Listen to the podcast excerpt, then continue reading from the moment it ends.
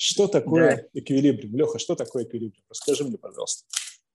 Да, что такое эквилибриум? Блин, вот я сегодня э, встал, чувствую что-то хреново как-то, так сказать. Чувствую, проснулся опять, нет.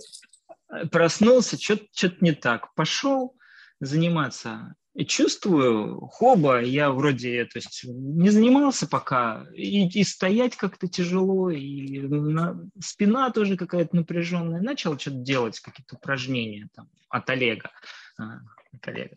Вот, и чувствую, потихоньку начинаю стоять лучше, двигаться как-то устойчиво, поэтому вот э, для на сегодня вот я понял для себя точно, что для меня эквилибриум – это поддержание структуры, да, то есть это сборка тела, это возможность тела собрать по винтикам из разболтанного состояния, когда машина, у которой там что-то где-то там дребезжит, э, что-то там отваливается, что-то скрежещет по асфальту, когда она едет, и вот взять все эти винтики, собрать, скрутить, чтобы она начала функционировать правильно. Вот, наверное. Знаешь, сейчас это прикольно так начал. Я, говорит, проснулся, смотрю, что-то не то. А что-то не то тоже проснулась, говорит, кофе хочу.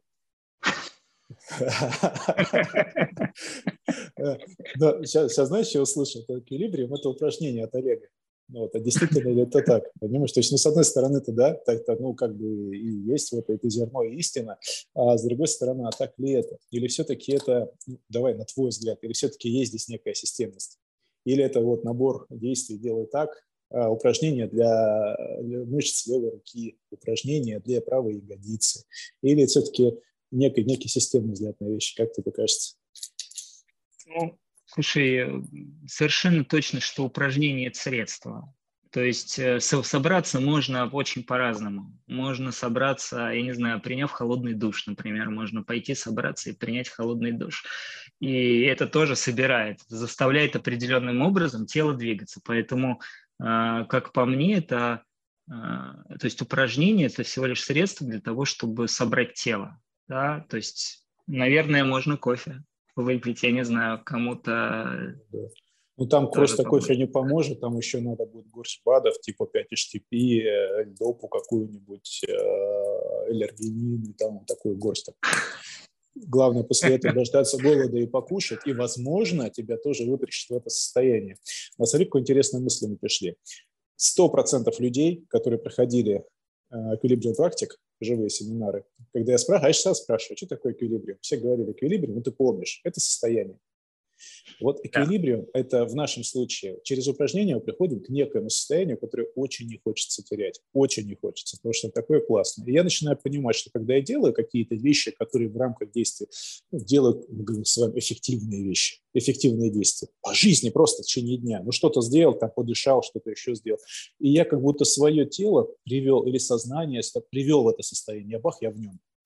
И теперь я точно знаю, когда я из него, я в нем и когда не в нем. И вот ты говоришь, смотрю, что-то не то. А можем говорить, нет эквилибриума в этот момент, состояние изменилось. Что я хочу? Я хочу в него вернуться.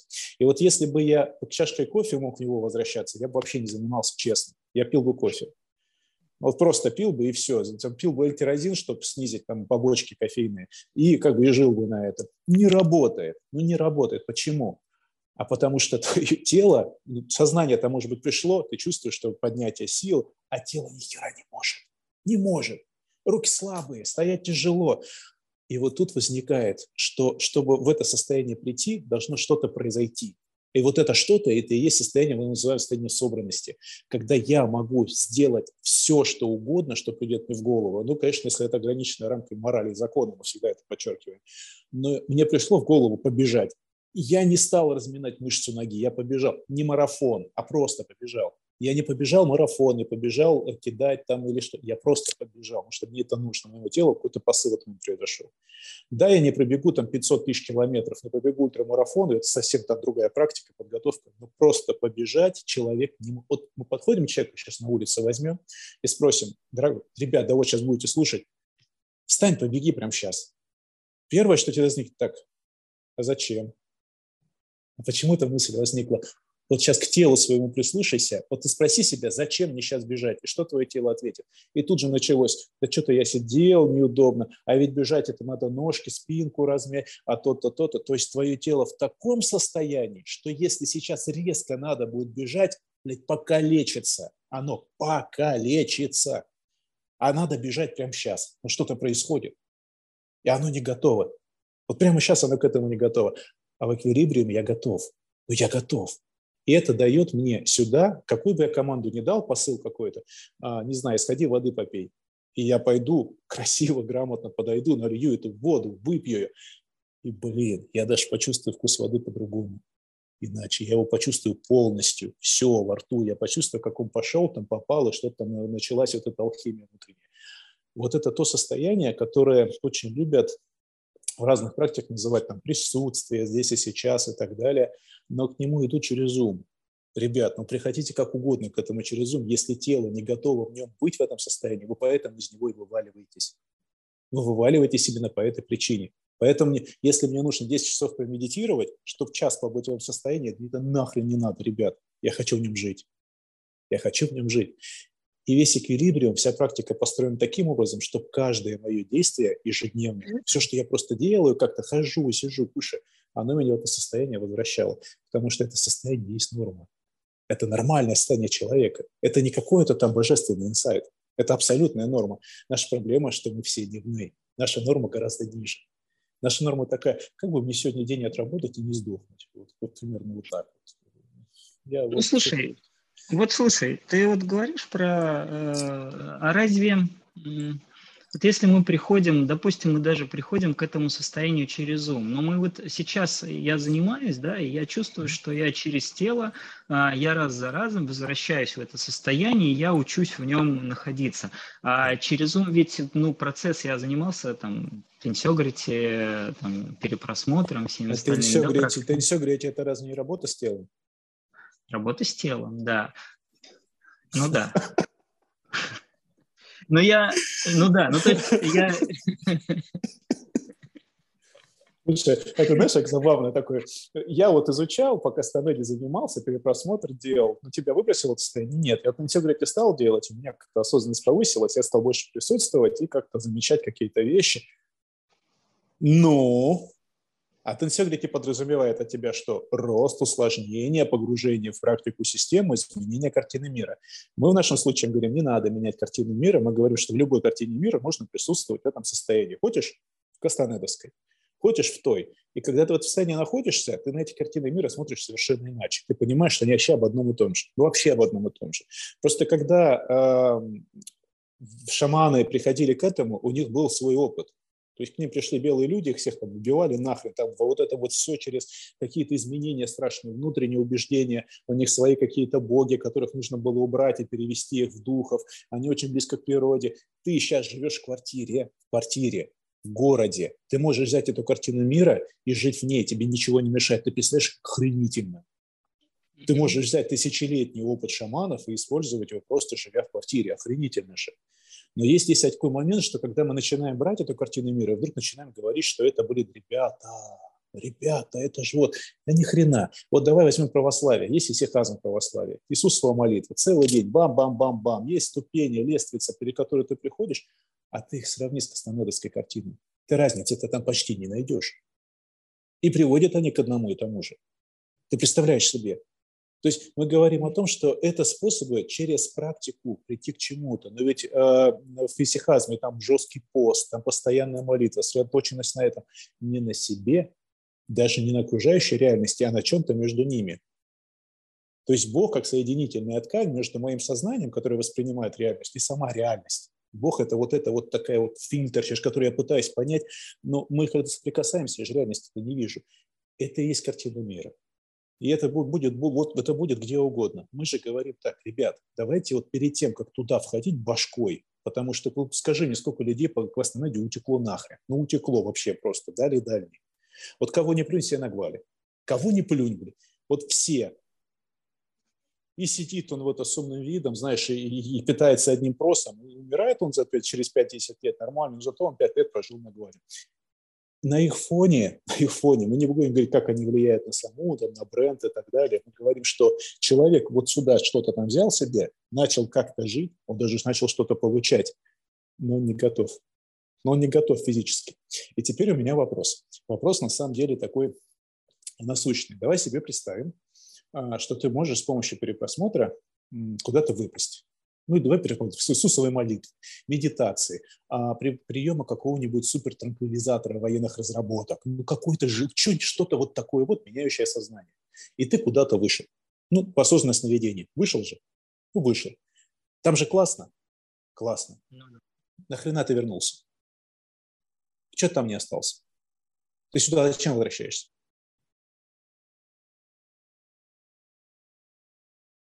Что касается осознанных сновидений, там выбора нет. Тебе проснуться нужно. Ну, что это нету? Я, я ну, уверен, что ну, что такое, давай, давай, дойди до такого уровня, чтобы там жить можно было. Потому что я слышал ну, историю, когда а, девочка просыпалась, кушала и обратно.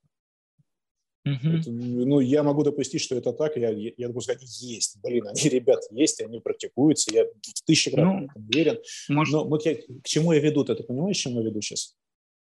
То есть мы, сюда, в реальность возвра... мы, сюда, в реальность возвращ... мы сюда в реальность возвращаемся, потому что она все равно для нас ценна. Ценность наша здесь. Для нас вот это действие как приключение. Ну, приключение. Я туда зашел с каким-то опытом, но с ним сюда вернулся. Все сказки, абсолютно все на свете и мифы построены путь героя. Какой-то человек куда-то пошел, там убил дракона, не знаю, там что-то там, какие-то приключения по дороге, вернулся другим. Но вернулся опыт, mm-hmm. изменения, изменения ты чувствуешь только когда ты возвращаешься в реальность. Ты опять здесь, физическое тело, ты вернулся и понял, что ты теперь другой. Ты больше не боишься, ты не хочешь есть дрянную пищу. Ты понимаешь, да? Ты какой-то опыт получил, но ты, ты понял его только здесь, когда ты опять вернулся в эту же точку. Это всегда путешествие.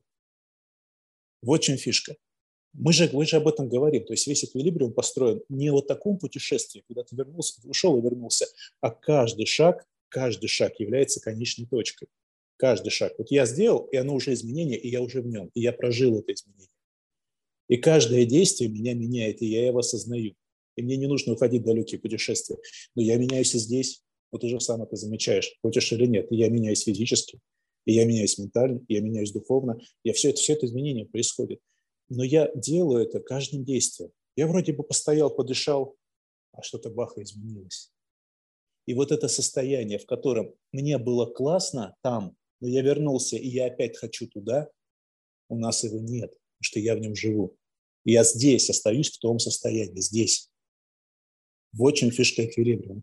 Ну, логично. Ну, то есть, э, так или иначе, как я себе этот процесс пред, э, понимаю, представляю, у тебя есть э, текущее состояние, ты при помощи определенных действий э, стремишься куда-то в другое чуть место, ну, точку, скажем так, в другое состояние, да, там у тебя на какое-то время получается задержаться, и, но все равно за счет ежедневных каких-то действий ты выпадаешь э, обратно в какое-то, в то состояние привычное, и ты вот таким образом своим намерением, по сути, стремлением куда-то в конкретное место ты постоянно продалбливаешь. И мне кажется, что, наверное, даже и как ты говоришь, ну, то есть можно через тело, может быть, можно и через ум вот в это состояние постоянно стремиться.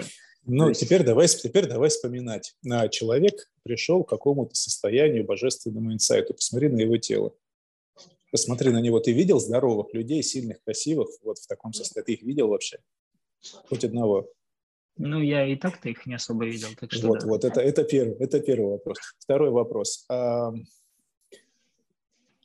контролируемость действий и достижимость результата. А, к чему я веду? Я принял препарат, и меня вытаращило, не знаю, какую-нибудь сверхдозу чего-то. Меня куда-то выкинуло, я получил божественный инсайт. А, ну давай. А человек, ну, практически реальная история, не моя, но наблюдаемая, так скажем. Человек решает получить расширение сознания с помощью препаратов. Он принимает препарат, уходит, получает божественный инсайт, возвращается обратно, понимает, не помню, не помню. Он, блин, надо же было записать. Ну что ж я, башка-то дуре. Он берет бумажку, уходит второй раз, возвращается, записал, просыпается утром дрожащими руками, слюни, смотрит, что там будешь написано. Кожура апельсина больше самого апельсина. То есть то, что ты там воспринимаешь, здесь в словах оно неописуемо. То есть вот там-то это, наверное, вообще о другом возможно было. Но или воспринимал, то есть, как я не знаю, а, вкус шоколадки может тебя зашкаливать просто потому, что обострились рецепторы. Вот мы как раз ведем к тому, что а, неконтролируемость результата полная, но это будет восприниматься всегда, как дофаминовый скачок, тебе было классно. Этот как трип называется, да, что-то еще. И его же можно достичь не только так, его можно достичь там дыханием, чем-то еще, там куча, сенсорная депривация, море всего. Но мы же говорим, что это всегда не контролируемо, неизвестно, что ты оттуда принесешь, неизвестно, какой ты вернешься. Ну, абсолютно неизвестно. Это всегда неконтролируемо. Поэтому, когда мы говорим какой-то практике, прям вот практике, мы говорим, что человек делает действие, получает результат, делает действие, получает результат. А в нашем случае, так как мы работаем над теми действиями, которые мы совершаем в течение дня, мы их меняем, то каждое мое ежедневное действие начинает меня в этом состоянии оставлять. Я перестаю из него выпадывать. Перестаю. И я понимаю, как очень быстро в него вернуться. Даже если это произошло, стресс, что такое, я знаю, как быстро в него вернуться. Поэтому да, наверное, мы идем туда же, куда шли до нас тысячи человек. Возможно, я не знаю. Я, я не видел живых, кто дошел до конца. Ну, я не видел. Я про них только читал и слышал. Может быть, и правда не до нас. Может быть, там никто и не дошел. А мы сейчас говорим о том, что ежедневные действия, которые совершает человек, однозначно может вести нас либо к проблемам, а проблемы физические, прям физические либо ментальные, а к ошибкам в работе тела или ума, а могут нас балансировать, делать нас лучше, а, чище, здоровее и так далее. Причем каждое действие абсолютно точно. И если мы сейчас представим себе, что вот я взял что-то, взял что-то в руку, взял что-то в руку, ну это же что такого? Взял, отпил, попил, взял, отпил, попил. Это же банальное действие абсолютно. Абсолютно банально, ничего тебе абсолютно нет. Но если я потянулся за этой бутылочкой, вот потянулся, а, ну, давай сейчас, мне есть там что-нибудь? Возьми стакан в руки. Стой! Вот, сейчас. И вот сейчас посмотри. Вот сейчас что почувствовал? Расскажи мне, пропиши мне про правое плечо. Приподнялось у меня немножко. А с хрена ли ради? Вот понимаешь, угу. вот, вот, вот она фишка в чем. Но теперь самое забавное. Теперь руку вверх подними, правую, поднимай. И попробуй назад отвести. И в камеру смотри на себя. Видишь, что с твоей головой произошло? Mm, а ты да, просто вижу. кружку убрал. Опускай, опускай, да. опускай. Mm-hmm. А теперь спокойненько возьми кружку, красиво, грамотно, спокойненько. Посмотрел, взял, попил, поставил обратно. Угу. И теперь поднимай руку эту же. Поднимай эту же руку. Отводи назад. Ба. Угу. И теперь у нас осталось там только напряжение. И сейчас мы это напряжение что с тобой сделаем? Посмотрел через правое плечо. Посмотрел. Не повернул, а прям посмотрел. Посмотрел через левое плечо одинаковые ощущения?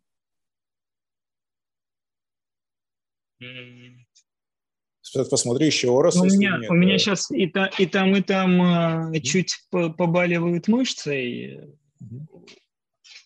Как бы. Ну, ну понятно. Одинаково, одинаково. Угу. Ладно, все этого достаточно. И снова поднимай руку. И снова поднимай руку. Бам, бам. И отводи назад. И отводи назад. Угу. Свободнее пошла рука. Да, конечно, да. Понимаешь, да? То есть э, фишка-то какая? И мой, ну, представим себе, я ребенок, я пошел э, колбаски себе отрезать сам. Ну, что я захотел колбаски себе отрезать сам. И мне сзади, порежешься, этот брось нож. И я ж, мать-перемать-то, я ж до этого бы не порезался. Ну, я вообще, вы что, ну, ну зачем? Я что, дебил, что ли? Если я же, знаешь, на колбасу режет, начинаю руку порезать. Ну, я же не дурной. Но почему mm-hmm. мы думаем, что ребенок дурной? Ну, что он возьмет нож и будет себе руку резать, ну, что вот рука, а колбасу режет, а руку порежет или нет? Он же знает, что это больно. Но вот в этот момент произошло самое, он сделал бум. Он сделал бум. И вот с этим бум наш потом ребенок будет ходить, а мы потом просим там что-то уроки. И я постоянно нахожу, останавливаю его движение. Постоянно остановил раз, два, три, четыре. В школе я к тебе повернулся, к Леше что-то списать. Мне, а ну там сядь, Иванов, бум, опять. И вот эти вот незаконченные движения, незаконченные движения становятся привычными. Они становятся привычными, я привычно напряжен. И все мои движения, они как бы такие немножко становятся осторожные. И к чему это приводит? Приводит к очень неприятной вещи. А, мы начинаем воспитывать в наших детях в себе самом не злость, а агрессию. Почему? Ну, злость – это такая штука. Мне больно, я укусил. Ты меня укусил, я тебя укусил. Пошипели, uh-huh. друг разошлись. Но все же кончилось, эскалация же произошла а, ну или заорал на тебя. Ну что-то произошло, ты мне, я тебе. Ну что-то произошло, реакция тела, нормально. Я обжегся, руку убрал, ай. Я же не буду кричать на печку, ну хотя можно и печку покричать, ну это же нормально, это злость. А агрессия – это когда это не может произойти, потому что я уже напряжен я уже напряжен. И мне приходится это через свое напряжение пропустить, а я ничего не могу сделать. И я внутри, меня колотит внутри, колотит. И меня адреналин зашкаливает, эмоциональный градус очень большой, и в какой-то момент что произойдет? У меня либо здесь сосудик лопнет, просто лопнет, сердцем плохо может стать, глазами хуже будет становиться, а, либо я совершу что-то ну, немыслимое. Ну, агрессивный человек ходит и прям ищет прям ищет, куда вот это все. Ну, да, дай, дайте мне повод, дайте, потому что мне так плохо, ну мне плохо, мне плохо, я напряжен. Дайте мне куда-то это деть. Понимаешь, про что говорю? И мы же это воспитываем, мы создаем такое общество через вот эти вот все привычки. А казалось бы, казалось бы, просто объясни ребенку, объясни, постой рядом, научи его резать и уйди нахрен. Ну, порежется он два раза, что он себе руку отрежет? Ну, ничего не будет. Да не будет ничего, не будет. Он же не топором там рубит. Сильно боишься, сто рядом, когда он режет. И просто, ну, не, не над душой, ну, покажи, как ты там режешь. И ребенок начинает вот это все. То есть это начинается, я сейчас рассказываю мою историю, твою историю. Я не рассказываю историю наших детей, я говорю о тебе и обо мне, и обо всех, кто были рядом. И когда начинаем, вот вспомни свой опыт, начинаешь, тебе нужно вроде на ручку опереться и встать, вроде на ручку опереться и встать. Ну какая ерунда же полная. А это же капец, как сложно оказывается. Как сложно, оказывается, взять на ручку опереться и мягко легко встать. И выходит, что мы все ежедневные действия совершаем через привычное, абсолютно привычное напряжение. И ведь мы сейчас разобрали только один фактор с тобой – стресс. Один фактор. Мы не говорим о том, что могли быть травмы, могли быть там еще, не говорим об этом ни о чем. Мы говорим, вот выучили меня, меня научили жить напряженно. Я не знаю, так ли в других странах, я думаю, что мало там что отличается. Ну, прям уверен, что мало что отличается. А почему? И вот здесь очень интересный момент. А, нам кажется, вот точнее так, мы путаем строгость, строгость с дисциплиной. Мы путаем эти два слова понятия, мы их путаем. Вот строгий, кто это какой? Строгий. Посмотри, строгий костюм. Это какой костюм? Костюм, соответствующий к чему-то чему-то. Вот есть некий ну, да. эталон, и костюм ему соответствует. А строгое воспитание – это какое? Соответствующее чему? Кому должен соответствовать твой ребенок при строгом воспитании? Ну вот меня строго будет воспитывать. Чему я должен буду соответствовать? И вот здесь классный. А, как все. Как все. Mm-hmm. А потом, потом я попадаю в общество вот это, где как все, а там есть кто-то, который не как все. Он не как все. И он все и он добирает. Понимаешь, да, про что? И он ходит, да, затирает. А я не могу ничего ему сказать. Почему? Потому что я домой приду, и у меня то же самое будет. И я да. вот как все. И вот, вот это вот агрессия, ведь этот второй, который здесь, он же тоже от агрессии, от бессилия это делает. От бессилия просто, понимаешь? А я от бессилия не могу сопротивляться. Это же безумие. Вот ты вдумайся в безумие происходящего. Один, у одного зашкаливает норадреналин, он агрессивный, у другого зашкаливает адреналин, он, он трусливый. И он в этом не виноват. Он может быть прекрасный человечек. Он лишь потенциальный гений. Кто угодно. И, как правило, потом с таких ребятишек же классные люди вырастают, если он сможет себя хоть немножко преодолеть. Но мы потом говорим, мы давайте вот этого агрессивного в бокс отдадим, давайте мы в футбол отдадим, давайте еще. И продолжаем растить агрессию. Я не говорю, что бокс это плохо. Я говорю, что бокс не должен учить агрессии. Он должен учить, и здесь классное слово, спортивной злости. Спортивной злости. Спортивной. Mm-hmm. Это же совсем другие понятия. И что произошло? Вот это вот э, супер качественная, продуманная э, вещь, как, как обучение человека, э, его воспитание, охренительно продуманная вещь, вот так перемешалась и получилась полная херня полнейшая херня, которая отразилась не на нашем с тобой, не только на сознании, а отразилась на том, как мы с тобой живем. И я начинаю выполнять обычные действия, как мы сейчас. Я бутылку беру уже вот так, я уже беру его так. Ну, я поднял три стакана в день, у меня шея заболела. И когда мы говорим, это вот могу ли я чувствовать себя, а потом я иду в зал, где я в позиции с собакой хвостом вверх, мордой вниз, что-то это, спинку расслабил. Офигенно, классно, шикарно. Вышел за дверь зала, все то же самое. Все то же. И я буду ходить в этот зал до конца жизни, потому что этот час мне будет так хорошо. Мне будет так классно. Так появляется секта. так они появляются. В этой тусовке мне классно. Меня ничего не требует, меня принимают таким, какой я есть, мне дают ответы, все расслаблено, мне все улыбаются. Вот оно.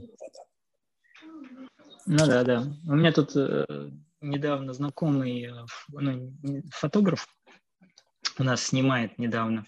Вот, он вот он поехал сейчас на э, с 9 по 20 на какое-то э, сборище народа, где ребята без э, не разговаривают. Э, 8 часов в день они сидят и медитируют. Э, ну, в общем, это вот на сколько на неделю там или что-то такое, какое-то такое мероприятие. Я ему написал, что это нужна железная воля, чтобы 8 часов в день сидеть и медитировать. Вот, Знаешь, такой кл- классный момент такой есть. Все-таки хотите вы или нет? Вот хотите вы или нет? Давайте вот будем, будем честными. Есть а, все-таки ментальность того места, где ты живешь и где ты родился. Есть ментальность. Ты можешь очень сильно уйти. Тебе, ты можешь поехать в Китай и пожить там, где-нибудь там в традиционном этом, и потихоньку приучили в Японии, приучиться к этому. Потому что у тебя вся жизнь на коленях проходит. Ну, вся жизнь, ты сидишь в таком положении, вся жизнь. У тебя вся жизнь неторопливая. Вся жизнь неторопливая. Она вся подвержена ритуалам. Вся с рождения твоя жизнь поделена ритуалом. Ты сел, подумал, подышал. Чай надо именно вот так наливать этой рукой в такой посыл. И для нас это чайная церемония, это, я не знаю, как проститутку примерно элитную снять. А что-то такое вот опыт классный. Угу. А на самом-то деле это абсолютная норма жизни другого общества. И когда мы приходим в это все, я получу оттуда результат. Но я же вернусь, я же до дома делать не буду. Ну, не буду. Поэтому еще раз возвращаемся к тому, что да, это абсолютно точно работает. Абсолютно точно. И, э, ребят, можно проще. Что ты хочешь-то от этого? Ты зачем туда едешь? Потому что ты задолбался, ты устал, ты напряжен. И ты считаешь, что напрягло тебя то, что тебя окружает не напрягла тебя твоя на это реакция. Вот понимаешь, совсем же другая вещь. Тебе просто плохо, а твой ум ищет причину. Угу. То есть, по сути, я вот сейчас так э, понимаю, что получается э, вопрос не в том, э, что ты делаешь там, а что практическое ты можешь вынести из того, чем ты занимаешься там, в свою повседневную жизнь для того, чтобы это работало постоянно, 24 часа в сутки, а не серии. Ты позанимался и как бы пошел дальше быть идиотом, как всегда. Угу. Классно, быть идиотом, надо запомнить.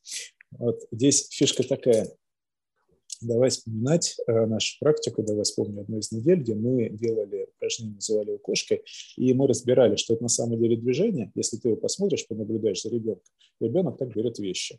А мы в какой-то момент перестаем. У нас, если я в это положение встану и что-то возьму, я потом не разогнусь. Ну, это как бы капец вообще. И у меня к тебе вопрос. Ребенок, у которого мышц нет вообще, вообще нет. Вот ты же можешь взять двумя пальцами ребенка, он что тебе сделает? И поднять его вот так. И он кроме орать ничего не сможет. Ничего. Но он вдруг может стать в такое положение, где он, наверное, очень гибкий. Но он, наверное, йогой в животе занимался 50 тысяч лет. Пока сел 9 месяцев и йогу, наверное, практиковал. Ребят, да что за абсурд? Твое напряжение накопленное не дает тебе совершать этот опыт. Почему-то ты перестал его так делать. У меня к тебе вопрос. Почему ты перестал так брать? Предметы. Почему? А у нас есть такая тема, типа в какой-то отрезок времени, там 6-7 месяцев, ребенок должен начать сидеть на попе, вытянув ножки. Для этого его рекомендуют по старой школе обкладывать подушками, чтобы он так сидел. Ребят, хорошо, у меня к вам вопрос. Кто из вас сейчас может сесть на попу ровно, вытянуть ножки и посидеть, так не опираясь ручками назад? Кто? Иди сядь, посиди. Так нахрена ты моего ребенка этому учишь? Зачем? Если ты сам так сидеть не сможешь, тебе через две минуты спина отвалится. Но когда мы в это не вмешиваемся, просто смотрим за ребенком, смотрим, не лезем туда, мы вдруг видим, что сидит-то на бедре, как, как все кошки, собаки, лошади, все животные на свете. У кого есть лапы, они сидят на бедре. И когда он сидит на бедре, у него идеальная спинка, абсолютно напряженная. Ты зовешь, и он поворачивается, и как та самая кошка в этом упражнении, он к тебе ползет.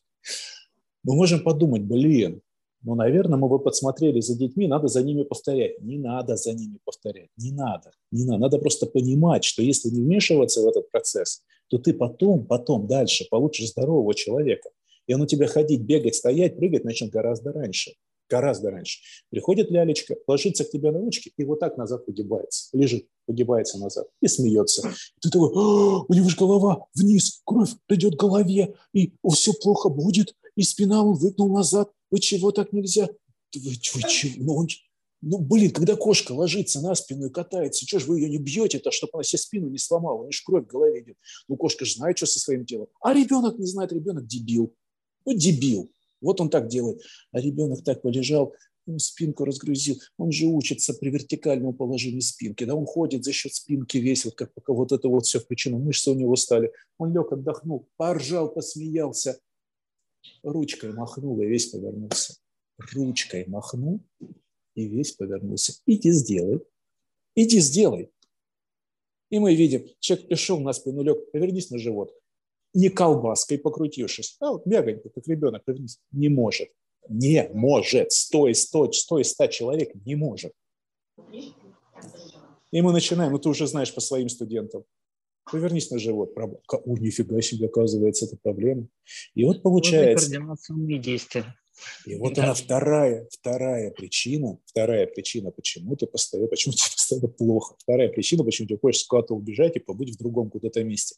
Потому что ты учился двигаться и ходить у людей, которые учились двигаться и ходить, и вот эта вот длинная-длинная-длинная цепочка, которые хреново это делают, ну хреново, ну с напряжением, с болью. Вот ходит дед за спину держится, какой вариант у тебя потом с проблемой спине не получить? Да очень мало.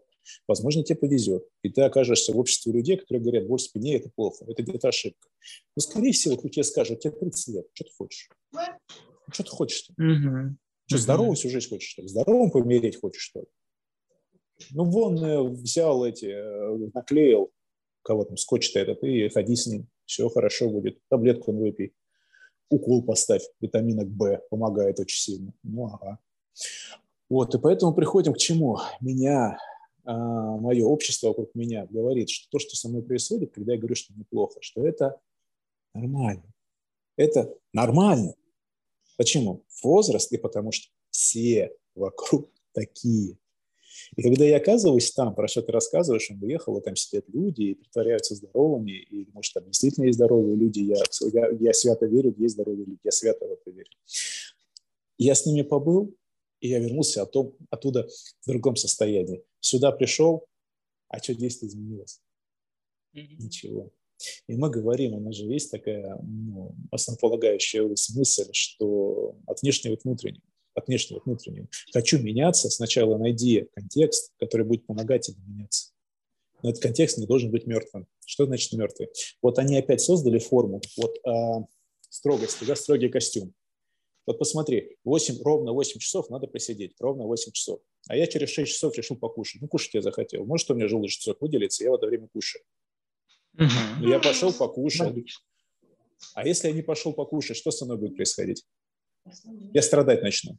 Страдать. Ну, неплохо, но физически плохо. И я начну испытывать напряжение. Понимаешь, да? Да, я чисто силой воли приведу себя в состояние, что я это победил. Зачем? Ну, зачем? Ты что туда поехал, чтобы тебе лучше стало.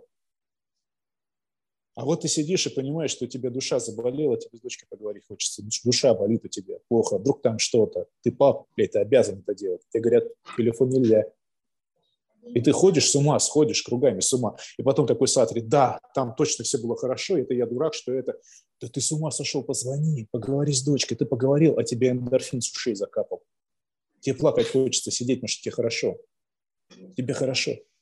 Вот, вот, вот о чем мы говорим, вот что такое эквилибриум. Тебе прямо сейчас хочется сесть, я не знаю, танцевать, ты спрашивал, куда ты через лавочку перепрыгнуть. Ты перепрыгни, но сделай это правильно, сделай это красиво. И у нас ключевое правило, ты же помнишь, если я что-то сделал, то после этого мне должно быть лучше. Я должен чувствовать себя лучше, чем, чем то, что было до этого действия. И если этого не произошло, то ну нахрен, значит, это была ошибка, значит, это неправильное действие. Ну, здесь видишь такой краеугольный камень, что чувствовать э, ну, я, по крайней мере, там, частично это, это атрофировано уже ощущение, и это приходится как бы восстанавливать, потому что порой э, ты что-то делаешь, и чувствуешь, лучше тебе, не лучше. Он, помнишь, я тебе вопросы задавал в середине, там, это нормально, что вот у меня тут при, при определенном движении там спина напрягается. Но я всю жизнь так жил, что у меня спина, нижняя часть, и она до сих пор у меня периодически напрягается. Но сейчас я это стал замечать, а раньше-то я все время так жил, а ничего, и, и казалось, что я вообще считал себя полностью здоровым человеком, что, ну, как бы я к врачам не ходил с... Больше, Леша, Леша, Леша, больше, больше. Ты мало того, что ты полностью здоровый, ты еще и здоровее окружающих тебя людей. Да, да, да, да, да, конечно, да. То есть я, блин, я смотрел, э, ну, что там, таблетки там кто-то употребляет, еще что-то, а нафиг мне это надо. Но у меня, у меня вроде все замечательно, все хорошо. Там в 12 лет последний раз к врачу ходил, все, и больше и нафиг мне, мне туда не надо, да, то есть как бы совершенно. А оказалось, что, черт побери, что все то же самое, да, что тут болит, там болит. Ну, просто я этого не перестал чувствовать, перестал ощущать даже не боль, да, а напряжение скорее. Боль-то мы чувствуем, когда вот там долбанешь себе по ноге, вот чувствуешь, о, блин, нога есть, хочется потереть. А когда это постоянное напряжение такое, то я помню, слушай, на самом деле все вот это воспринимается с, знаешь как, а, на контрасте – я же занимался там перепросмотром, и вот я три года мы занимались, я не понимал, что мы делаем. То есть реально мы занимались, мы каждую неделю по два раза с ребятами делали, но я просто с верой того, что ну да, вроде что-то меняется. Я расслаблялся после того, как я рассказывал истории, да, то есть тело, ну как бы, но не было чувства, что я вообще, ну как бы меняюсь. Но я вот через три года вдруг, вот, вот я прям помню этот момент, у меня был четкий такой момент, когда я посмотрел назад, и я понял, что я, блин, я нифига не реагирую на кучу ситуаций, которые я со мной понял, случаются. что я другой. Я понял, да, что я другой. Да, я а понял, вот скажи что... мне, вот теперь важная точка, давай на ней заострим внимание. Ты это понял, когда оказался в той же ситуации, в которой должен был среагировать по-другому, правильно? Да, да. Понимаешь, да. чему я веду сейчас? Ты да. опять вернулся оттуда, где ты начинал, и понял, что ты вернулся другим. Через 6-11 года это мало. Кому-то 30 лет не хватит, кто-то до конца жизни так и останется и будет думать, что страдать это норм. Uh-huh. А, есть такая тема, э, как раз в нашей православной, в православной традиции, где есть даже книга, хорошая книга, на самом деле, называется «Я полюбил страдания». Это одного из, э, ну, скажем, высокодуховных чинов, ну, неважно. Э, книга mm-hmm. на самом деле старая, книга хорошая. Но если мы вдумаемся в эту формулировку, мы даже можете книгу не читать, э, потому что будет восприниматься через фильтр. Хотите, почитайте, это интересно для общего развития. А сама мысль вдумайся, я полюбил страдания, почему? Потому что через страдания я понимаю, как я реагирую. Понимаешь? Да, начал да, я да, страдать конечно. или нет. И я начинаю искать источник страдания, начинаю его искать, чтобы понять, а я еще реагирую на него или нет. Вот если этого нет, тогда перепросмотр будет как раз вот такой сложной штукой, у которой нет точек. Почему? Перепросмотр выдернут из системы, из которая, из э, Дона Хуана, не Кастанедовской, простите, системы, а он будет э, восприниматься как, ну, дианетика та же самая. Что ж перепросмотр? Да? Но фишка-то в чем? Да. Они проверяют, те берут, они заставляют тебя вспомнить каждый раз тот же, и пока ты его не освободил полностью, этот, этот, этот фрагмент не просто рассказал, а прям почувствовал, освободил его с точки зрения всех окружающих людей, только тогда тебе говорят, пошли дальше.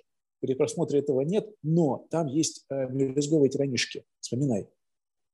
Э, чувствую mm-hmm. я от них страдания или похеру стало. И вот у тебя по-другому система-то пошла. Да, да, это тестирование своего рода. Вот, тоже, да, да, да, да. И поэтому начинаем воспринимать, говорю, ничего не изменилось. Причем дианетика написана была за полсотни лет, по-моему, до этого, до карловских книг. И тем не менее, все это тоже работающее. Просто я тебе к чему веду. Если нет фактора проверки, у нас фактор проверки очень простой. Мы же тоже говорим, мы работаем на уровне тела. Почему? Потому что с умом, чтобы это осознать, может потребоваться хреново гора времени.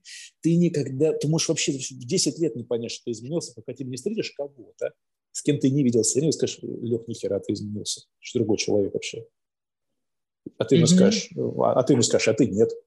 вот, вот, он, вот она вся беседа у вас получится. С телом все проще. Ты, тебе либо есть боль, либо нет боли либо есть напряжение, либо нет напряжения. Либо ты встал легко, либо не смог встать. Понимаешь, это, это фактор проверки сразу, здесь и сейчас. Почему мы говорим здесь и сейчас, прямо сразу?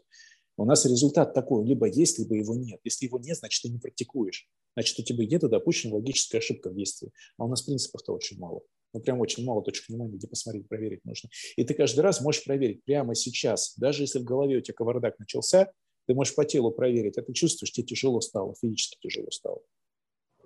А ум, ум уже начал интерпретировать эту тяжесть как что-то происходящее извне. Оно может происходить извне, а может не происходить. Это может быть обманом. Самообманом. Но не просто плохо. Я проснулся неплохо, спал неудобно, не знаю, отравился, что-то еще. И все кругом вдруг стали козлы. А проснулся, гигей, тебя прет, глаза блестят. И, и ты, да ладно, все решим. Все, все норм будет. Как это в песне-то? Да ладно, э, не кипишуй, я все решу. Но это mm-hmm. же реальность. И мы хотим в это состояние постоянно вернуться. И почему? Вот сейчас а, очень интересные тренинги, эти лайфспинги все появляются человек заходит, и его пам-пам-пам-пам накачали. Он должен подойти к незнакомому человеку, что-то ему продать, должен признаться там в э, свою жизнь всего перепросмотра, рассказать совершенно незнакомым людям, поделиться каким-то публичным выступлением. Блин, его накачивает, накачивает, накачивает, его потом прет месяц, а потом бум. И он опять идет на лайфспринг. Тот же не работает, он начинает искать что-то тяжелее. И ты же видел этих людей, он немножко вот, он вот такой. Вот, вот такой. Я все, эгегей, да чуваки, вы это, я вас всех прокачаю, сейчас все проблемы решим. Его прет, прет, прет, и он подсаживается на это. Он подсаживается на это состояние раскачанное. Но проблема-то в том, что после вот такой раскачки безумной потом будет страшная плата. Страшная плата будет страшный провал. Почему? Скачок гормональный не может быть вечным. Ну, не может. Если mm-hmm. ты сейчас вот это все тебе проперло, серотонин, дофамин, все, там коктейль, бабах, все, это, знаешь, э, влюбиться, ну, так, чтобы вот навсегда в это состояние, все, там вот, вот тебя прет, у тебя все получается, а потом бабам, и тебе плохо. Начинаются депрессники, начинается вот это вот все, бам. Чем мы говорим? Нет, ребята, ты тело-то свое проверяй, оно-то готово тебе к такому скачку вообще. Оно вообще mm-hmm. готово к этому. И мы говорим, нет, я, все, я могу находиться при поднятом настроении столько, сколько мне нужно, пока я дела делаю, а потом я буду спокоен. Почему говорим эквилибриум? Равновесие. Равновесие. И очень часто какие-то дела, может, лучше делать на спокойном пульсе, на низком, спокойно. Решить, все. Но чувствуешь, надо переть. Знаешь, вот это вот, э, как мы говорим, Локи пришел, да? Эгегей, все, понеслось тебя, проперло гормональный взрыв тебе. Мы тоже это можем сделать. Но у нас не будет потом вот этого дикого страшного провала. Его не будет. Это опять же наше отличие. Угу. Да, классная тема, потому что я, возвращаясь к вопросу как бы ощущений, ощущений в теле, да, ощущения того, что я вижу, что многие практики, они так или иначе связаны с тем, что ты все равно, ты как ты выслеживаешь свое собственное тело, ты учишься видеть, учишься вот это вот все чувствовать, э, что у тебя происходит в теле. Вот, и вопрос дальше, что ты с этим делаешь, да, кто-то идет, я не знаю, медитировать э, и пытаться тело таким образом расслаблять, да, а кто-то идет, э, занимается, я не знаю, там, физкультурой и спортом, а кто-то кто делает другие упражнения какие-то, да, то есть разные способы, которые по все, по сути, плюс-минус о том же, но как ты говорил, действительно, вот для меня это, я сразу не понимаю, не понял, но вот сейчас э, там какое-то время назад до меня потихоньку стало тоже доходить, что э, эквилибриум позволяет гораздо быстрее это пройти, да, можно там из серии тянуться вот так вот к правому уху, а можно э, быстрее его потрогать, то есть можно делать разные пасы, э, которых ты до конца не понимаешь, и вот для меня на самом деле теннисиография, несмотря на то, что, блин, оно охрененно меняет э, состояние. То есть если ты делаешь это не из серии зарядки, они говорят же сами, да. что, блин, это не зарядка, нельзя это делать как зарядку, да, то есть нельзя это превращать в ежедневную рутину, что ты там что-то там ручками делаешь и, и продумываешь, ага, что же я буду делать сегодня вечером, да, и вот, вот это вот, нахера это все, но вот когда ты делаешь, я помню, у меня была прям практика такая, что я останавливал внутренний диалог, я ни о чем вообще не думал, я делал только вот именно вот это вот, и это прям э, сносило сносило мозг э, очень хорошо, то есть ты вырубался весь внутренний диалог, а ты в таком тихом состоянии находился.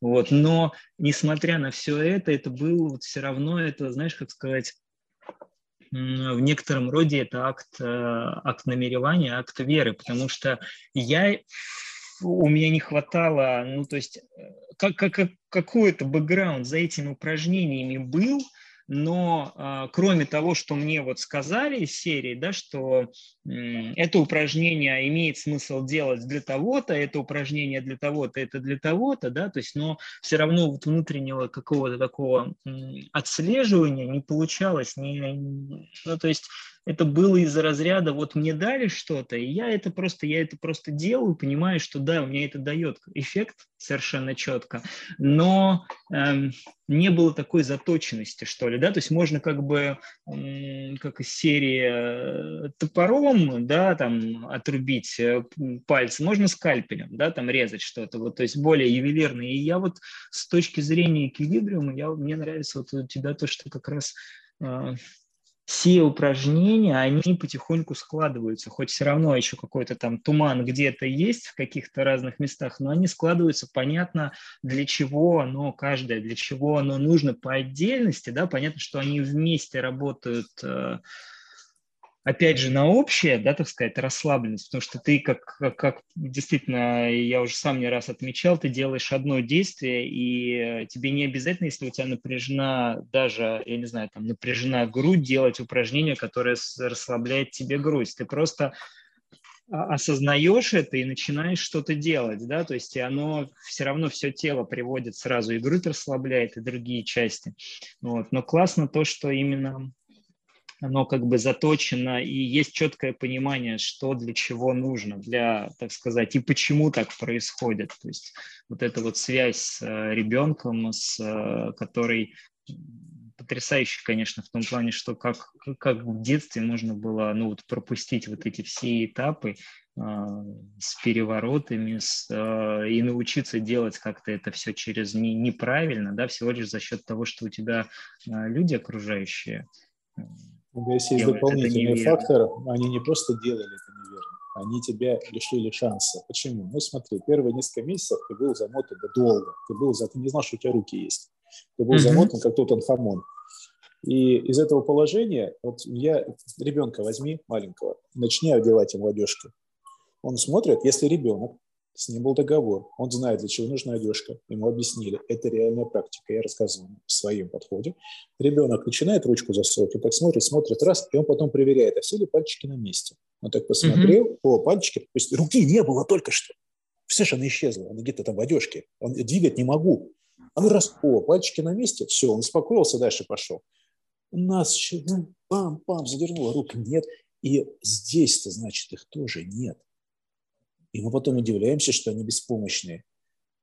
А мы уже знаем, mm-hmm. что в полгода ребенок может повернуться и уползти нахрен, даже без рук. Может просто уползти. Почему? Зачем это важно? Само ощущение этого здесь, понимание этого здесь, значит, что я могу выжить. Выжить. Просто выжить. Не найти пропитание, ничего. Уползти, чтобы меня не сожрали. В полгода я мог это делать. А мы с тобой не могли. Не могли. И вот сейчас вот этот посыл идут, детей не забудут, это, это класс. А теперь вопрос, зачем это делали? Ну, не неужели с плохого умысла? Там когда-то египетские жрецы придумали э, рабов, как вот рабов, за детей заматывать, чтобы они были без толка. Да Бог с вами, ребята, кому вы нахер нужны? Давайте по-здоровому. Просто когда я ребенка замут замотал, так, он не мешает, он себя не будет, он себя не поцарапает. Мне так удобно. Помнишь, мы опять говорили, строгий костюм. Соответствие чему? Вот этому. Ребенок должен вот так, он не должен мешать. Мне надо в поле работать. Да тебе не надо больше в поле работать, а кого ты обманываешь? Ты, блин, родил ребенка, ты будь добр, вот это время свое, вычелени вот так вот треть своей жизни и отдай туда. Какого хрена ты его рожал тогда? Помоги, понаблюдай за ним ты охренеешь. Ты охренеешь от тех чудес, метаморфоз, которые произойдут. Твой ребенок будет быстрее учиться двигаться и красивее лучше. Твой ребенок будет быстрее развиваться. Твой ребенок будет быстрее развиваться ментально, не только физически. И ты охренеешь от того, что твое внимание, твое внимание за ребенком изменило его скорость развития и качество развития. Тебя как отца. Я к матерям сейчас не обращаюсь. Вообще отец, отец. Отца нет воспитания, Звездец. Все, звездец. Ты половину возможностей лишил своего ребенка. Да, блин, посмотри все мусульманские страны. Все, все, сто процентов мусульманских стран. Там вообще жены нет нахрен. Она готовит, попу моет. Отец до конца жизни, отец. Понимаешь? И они ментально сильнее, чем мы. Они сильнее, чем мы ментально. Они более в себе уверены. Они более раскрепощены. Они знают к себе. Вот это вот все. А нам приходится потом в 30 лет идти на тренинги, делать перепросмотр, чтобы это все параша все в голове вскрыть. Ребят, вот что мы делаем? То есть mm-hmm. моя, вот сейчас моя задача, и мы говорим о четвертом аспекте уже. Я, работая с собой, перестаю ломать собственного ребенка, перестаю его ломать. Не вмешивайся нахрен, не знаешь как, вообще туда не лезь тогда, не лезь, не учи. Если ты не знаешь как, не лезь нахрен туда. Ты просто посмотри, и ты охренеешь. Потому что как была эволюция в животике, ребенок от морского конька превращался потихонечку там, в такое существо, у него там, не знаю, чужабры, там, перепонки. И вдруг это человек. Ты охреней от чуда вообще, ты охреней. Это капля спермы, блин, превратила в человека. Ты, ты охреней просто тоже. Твоя, твоя капля спермы – это сим-карта. Да ничего больше. Там произошло чудо. А мы вот это все, ну, в расход детский сад, еще куда-то. Ты понаблюдай за этим чудом, поприсутствуй. Будь на родах, будь на родах, посмотри на это. И я тебе гарантирую, что если после родов ты к своей жене будешь испытывать отвращение, разводитесь нахер. Вам нельзя быть вместе. Скорее всего, ты влюбишься еще больше в нее. Потому что это чудо происходит, на твоих глазах чудо. Не смотри на гинекологов, они целый день это делают, у них уже конвейер. Ты себя осознаешь, что в тебе произойдет. Мы только что говорили, источник стресса – это для тебя. И как ты на него среагируешь. И вот в этот mm-hmm. момент, и от это все и возникает, это все вскрывается, и ты вдруг понимаешь, кто ты на самом деле. Ты творец, блин, ты создал жизнь благодаря именно этой женщине, с которой вы выбрали друг друга. Вы создали настоящего, живого человека человека. И зачем ты потом его ломаешь? Чтобы ты будь хорошим скульптором, будь настоящим творцом, уподобься ему. Понаблюдай за этим, помоги ему развиться. Помоги. А как помочь? Начинай двигаться сам. Да ты сядь с ребенком, подвигайся просто, походи, поиграй. Ребенок смеется, и ребенок быстрее начал ползать. И быстрее ребенок быстрее начал ходить. Не потому, что его подняли в ходунки, потому что он должен ходить, как я а он еще ползать не научился, у него мышцы не готовы, потом удивляемся, что ребенок падает везде, что руки, ноги ломает, что у него вот такой вот он весь ходит. Мы удивляемся, ну, подняли нахрен. А зачем его подняли, Леша? Зачем? Да чтобы он побыстрее пошел в школу, побыстрее пошел на работу, и потом рожал таких же дебилов, поломанных. Почему? А, да. Форма, форма, строгость. Вот она соответствовать вот этому бреду. Ты его взвесь. Ты действительно Я... счастливый, ты действительно Я... здоровый. Я думаю, что на самом деле это прям, знаешь, как бы отдельная тема э, про эквилибриум и воспитание детей. Выделим. Ты день фиксируешь. Обязательно день фиксируй. Да, да, да, потому что я, я, у меня тоже есть разные вопросы. Есть, знаешь, как сказать, есть сравнения, есть там первый с определенными условиями, второй, и там это только одних вот этих вот рассказов о том, как это все происходило и какие ты результаты пожинаешь этого всего дела, да, вот своих там. Супер важно, это супер важно, это чисто мужской разговор. Я хочу, чтобы это слушали мужчины чтобы они нас услышали. Вот просто услышали и поняли, что э, вот трахнуть бабу вот много ума не надо. И чтобы она залетела, много ума не надо. Но если ты именно mm-hmm. трахнул, и она именно залетела, то ты мудак. Вот просто мудак, который не думает ни о своей жизни, ни о жизни этой женщины, ни о жизни ребенка, который родится потом. И я, и я клянусь тебе, вот клянусь, к концу жизни ты будешь плакать. Ты будешь вспоминать об этом, нахуй никому не нужны, и плакать. Потому что эти люди тебя будут ненавидеть даже если ты будешь рядом с ним. Mm-hmm. Ты вдумайся, вдумайся, ты оживи, ты оживи, ты башкой ты своей проснись. Вот мы же виноваты, мы сейчас виноваты, что такое произошло. Мы, мы, мужчины, виноваты, вот русские в том числе виноваты, что нам, женщины наши вот такие вот. Мы виноваты в этом. Мы виноваты, что не потребители стали, что сексом стали торговать, что детей стали использовать для того, чтобы там просто... Мы виноваты, мы это допустили. Рядом с сильным мужиком такого быть не может. Не может. Ну, невозможно это. Ну, да. ну так давайте что-то менять. То есть, понимаешь, вот этот вот пласт, а, и опять же, для меня это безумный источник напряжения. Ну, нет достойных женщин, ну, они все шкуры, они все денег хотят. Ты не видел ни одной такой бабы. Не встречал в жизни такой ни одной. Не видел. И у своих друзей ни одного не видел. Но где-то же вы да не взяли какую-то классную душу. Как-то же они живут.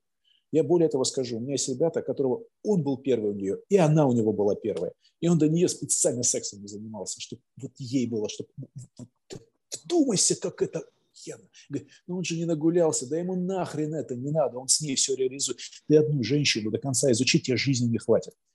Довести ее до всех видов оргазма, иди сделай, ты 10 лет потратишь. Ты действительно трахаешь свою бабу так, чтобы она потом счастливая ходила? Вот ведь вряд ли. Почему? Потому что ты сидишь сейчас и вдруг понимаешь, что ты не использовал эти шансы. Женщине доступны 9 видов оргазма. 9! Ты вдумайся, блин, она сама об этом не знает. Внешние половые губы более чувствительные, чем малые. Блин, вдумайся, ты знала вообще об этом? Нет, потому нет. что нет, мне надо денежку заработать у меня. Ты понимаешь, какой дебилизм? Рядом с тобой же неизученная вселенная, неизученная. Ты в процессе, в поисках того, как ее трахнуть, чтобы она была счастлива, довести до всех этих видов оргазмов, процессов изучения а, позиций, где ей удобно и тебе удобно, и оказывается именно в этой позиции у тебя член, потому что он загнутый или он прямой, в разные формы будут утыкаться, едете друг от друга. Вы охренеете. В процессе того, что оказывается именно вот здесь она возбуждается, а тут она ни хрена не чувствует, а если сделать правильно, она вдруг начала чувствовать. А оказывается, вот так неприятно, а вот так охренительно. И в этот момент просто взрыв. Да вы захлебнулись оба в дофамине, захлебнулись. о чем мы говорим? Но у нас это исчезает, когда гормональный фон спал, дети есть, надо работать, она занята. Вы хорошие люди, вы друг другу не изменяете. Все, мы уже счастливы, все хорошо. Но когда-то мимо прошел мужик, от которого вот этим повело, который это знает. Или баба пошла, которая это знает, которая умеет это, с мужиком, и тебя у нос за ней ушел. Ты не, ты не пойдешь за ней, а нос-то ушел. Понимаешь? Нахрена? С тобой рядом вот такая и 500 раз лучше. 500 раз. Потому что той понадобилось 100 мужиков, чтобы это понять. Понимаешь? Очень фишка. И она это начинает использовать как свое оружие. Поэтому моя задача, я не вырос рядом со своей женщиной никак. Это я виноват. Чего я ее не следую? Почему я с ней просто не поговорю? А тебе приятно было? Неужели нет, ты мудак? Они не скажете это, скажешь, ну да, все было хорошо. Какой нахрен? Открыто, сели, слушай, а если тебя вот так трахну сегодня? А если тебя за горло возьму? А скажи мне, как тебе хочется. Ты охереешь. И она тоже сможет наконец-то. И знаешь, что произойдет? Где-то там, где-то там, оказывается, было безумное количество напряжения. Лет с твоих с 12-13. Лет с 12-13, у кого-то даже раньше. Вот как первый раз пошел, вот, вот где-то оттуда это началось. Безумное напряжение, стыд, страх, вот это все, комок. И он вдруг бубум, да ты охренеешь от того, кто ты, кто она. Вы охренеете просто. И вот ты начинаешь относиться к сексу уже как, э, как ты сейчас говорил, э, как некому акту. А что будет сегодня? А сегодня получится. А как ты к сексу готовиться начинаешь. Не просто ты, ты повернись на бочок. Ну, ты спи, спи. Ты готовиться к нему начинаешь. И ты уже думаешь, так, а сегодня я вот это вот. И чувствуешь, у тебя, ты думать начал, у тебя как 16 лет. Пульс, пульс, все, в голове стучит, все, тебя трясет. Это твоя жена. Она с тобой 10 лет уже рядом. Аж, телеф... Аж телефон не выдержал. Да-да. Это хороший. Да, сейчас я зарядку включу, разрядился. Да, давай.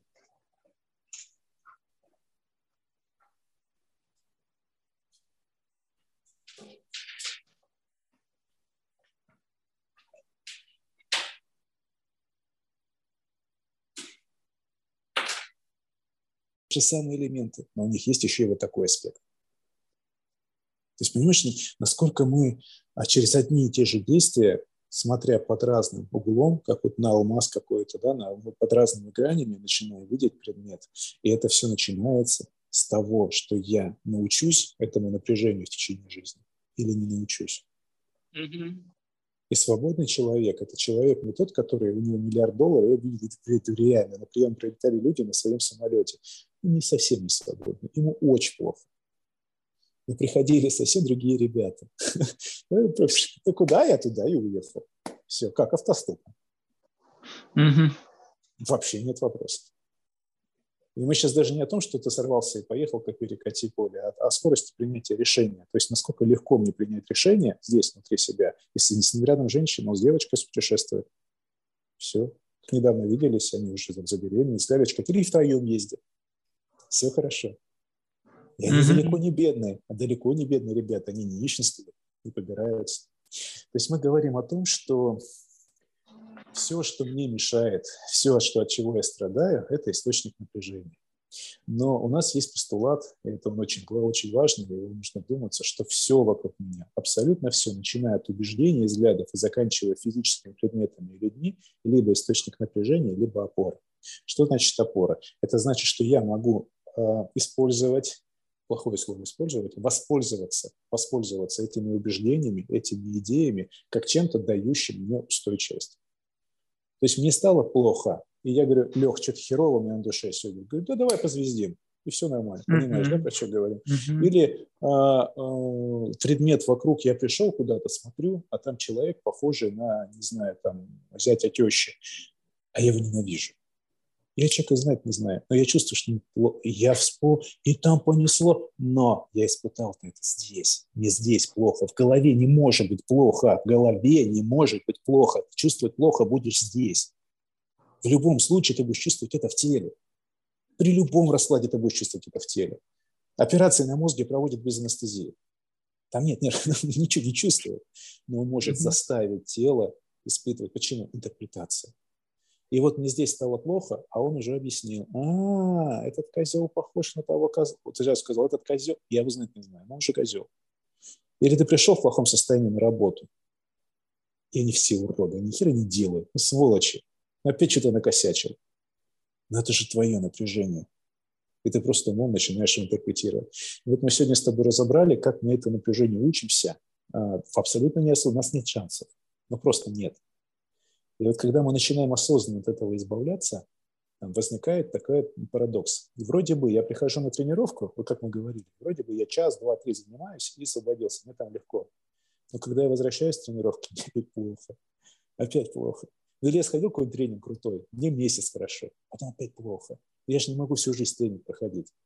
И мы поэтому вся магия эквилибриума – это в том, что меняется паттерн движения ежедневно ежедневно, то, как мы сидим, как мы стоим, как мы дышим, как разговариваем, как кушаем, как предметы берем. И поэтому это состояние без напряжения лишнего сохраняется. И возникает то самое чувство, у нас уже охотник второго уровня, единственный из группы нашей, когда я начинаю искать это напряжение. Я начинаю его искать. Когда я нахожу, я радуюсь. Блин, я сейчас от этого еще избавлюсь. Это охренительное чувство. Скажи, что не так. Конечно.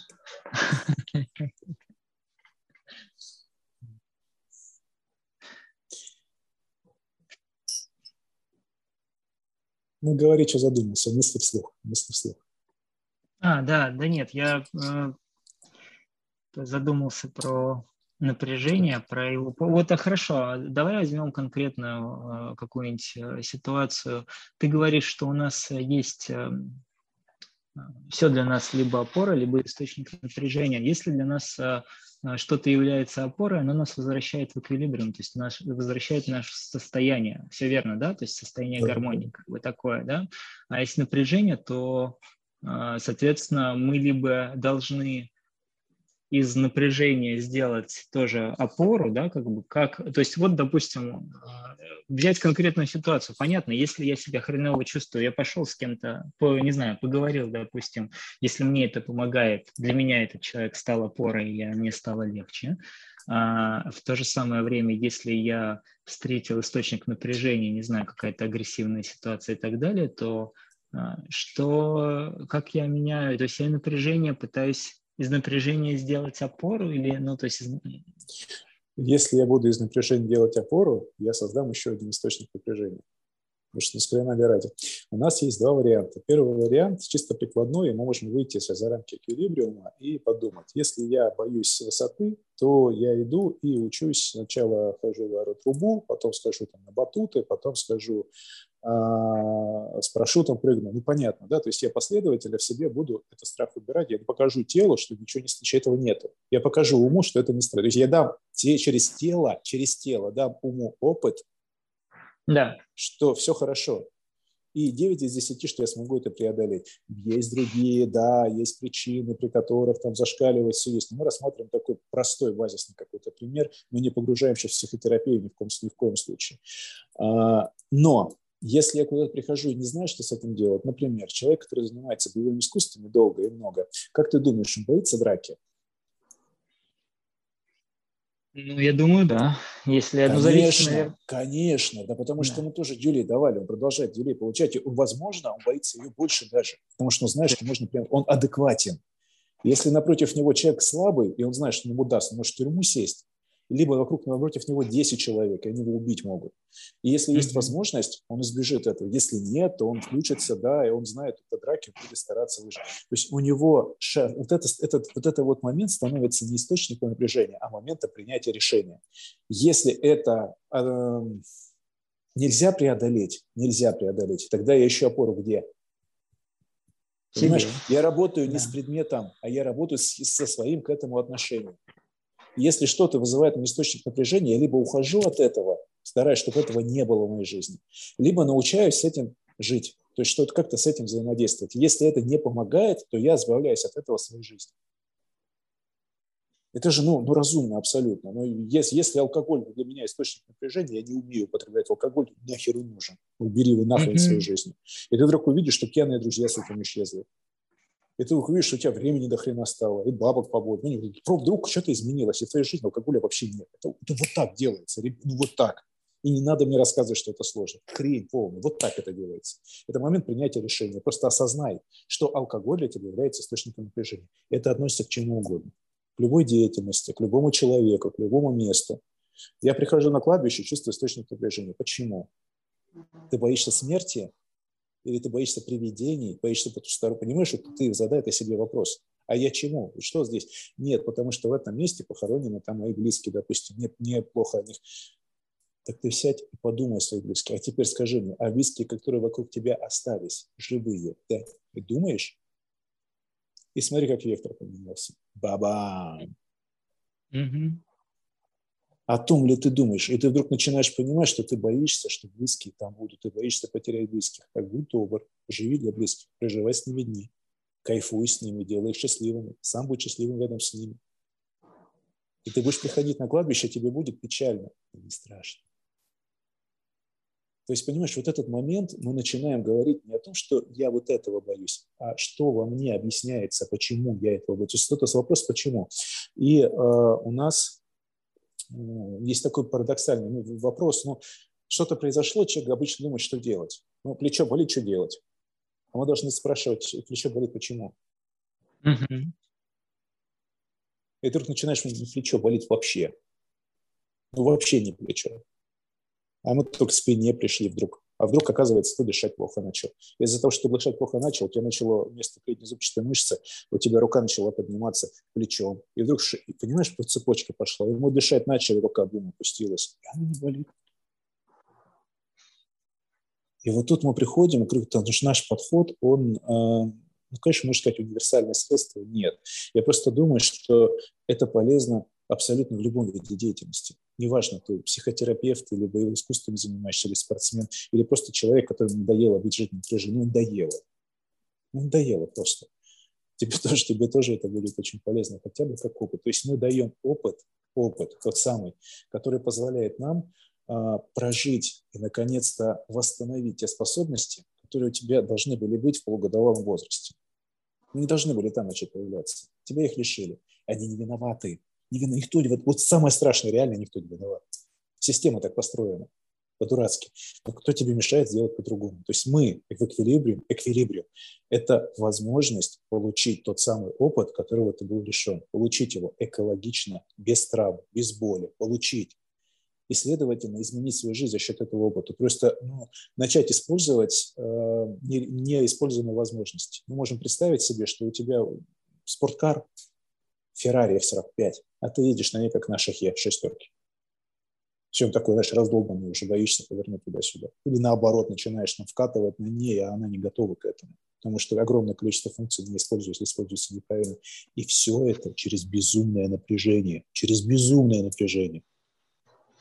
Слушай, а вот вопрос. Вот смотри, классный такой получается зацикленный круг, который мы, ну, в общем-то, и так видим на окружающих людях, и я сам через это тоже порой продираюсь, что твое напряжение э, мешает тебе э, ну, принять решение, да, о том, что вот на, начать себя, ты привык, если есть определенная привычка, ты привык использовать, э, жить с этим напряжением, и, и уже с этим тебе так комфортно, уютно, то есть твое напряжение, оно уже такое для тебя родное, что называется, что вот э, э пойти и сделать что-то для того, чтобы от него избавиться, ну просто сил нет. Да, вот это яркий очень пример, знаешь, пожилые особенные люди, я до сих пор помню, вот мама рассказывала, она ездила к моей моей бабушки, да, то есть она сейчас уже э, ныне покойная, вот, и ей там уже было, ну, совсем плохо, и она буквально ее за ручку водила там куда-то там по врачам, еще что-то, потому что уже нас, наступает это вот как крайняя степень, наступает такая вот, ну, как бы апатия, да, к тому, что вот происходит, что у тебя уже просто нет сил даже элементарные какие-то действия сделать, чтобы себе помочь. И вот э, для меня это, знаешь, как сказать, вот кроме волевого какого-то акта, ну, опять же, вот как э, не, есть ли способ, э, при помощи которого, кроме как собственная вот, не знаю, воля и решимость, при помощи чего можно этот круг замкнутый прервать? А, хорошо, я тебя вот так спрашиваю тогда сейчас. Давай себе представим алкоголика, который э, бухает каждый день, ну, наркоман, он бухает каждый день. И над ним мы с тобой будем носиться, хватит, зачем? Ты же понимаешь, что тяжелые темы для системы, для реальности, аж телефона не выдержу. А, мы будем бегать над ним и говорить, эй, ну хватит, ну что, ты же понимаешь, что это хрень, ты же умрешь, нам вокруг рядом с тобой плохо. Что будет говорить? Да, я понимаю, но я болен. Не хочу. А, болен. Я болен. Это диагноз, понимаешь? Нам сейчас говорят, наркомания – это болезнь, алкоголизм – это болезнь. А, и вдруг человек просыпается однажды утром понимает, что ну, мы знаем, да, что в опьянении есть несколько стадий. Первая стадия, когда ну, при употреблении нормального алкоголя, не дрянного, если можно быть нормальный алкоголь, ну совсем нет, не отравы, так скажем. А, есть опьянение, когда повышается настроение, все это там физиология, все понятно. Следующая стадия, когда начинает замедляться восприятие, начинаются эти вот разговоры все, и мы на этих людей видим со стороны, они такие заторможенные становятся. А внутри это не чувствуется. Тебе хочется поговорить, излить душу. Вот это напряжение, скопившееся, тебе хочется перевести их через мысленный процесс, и ты, они могут синхронизироваться, и поговорили, стало лучше. А, процесс очень простой. То есть ты как бы здесь выговорил, здесь с диафрагмой напряжение ушло, тебе легче.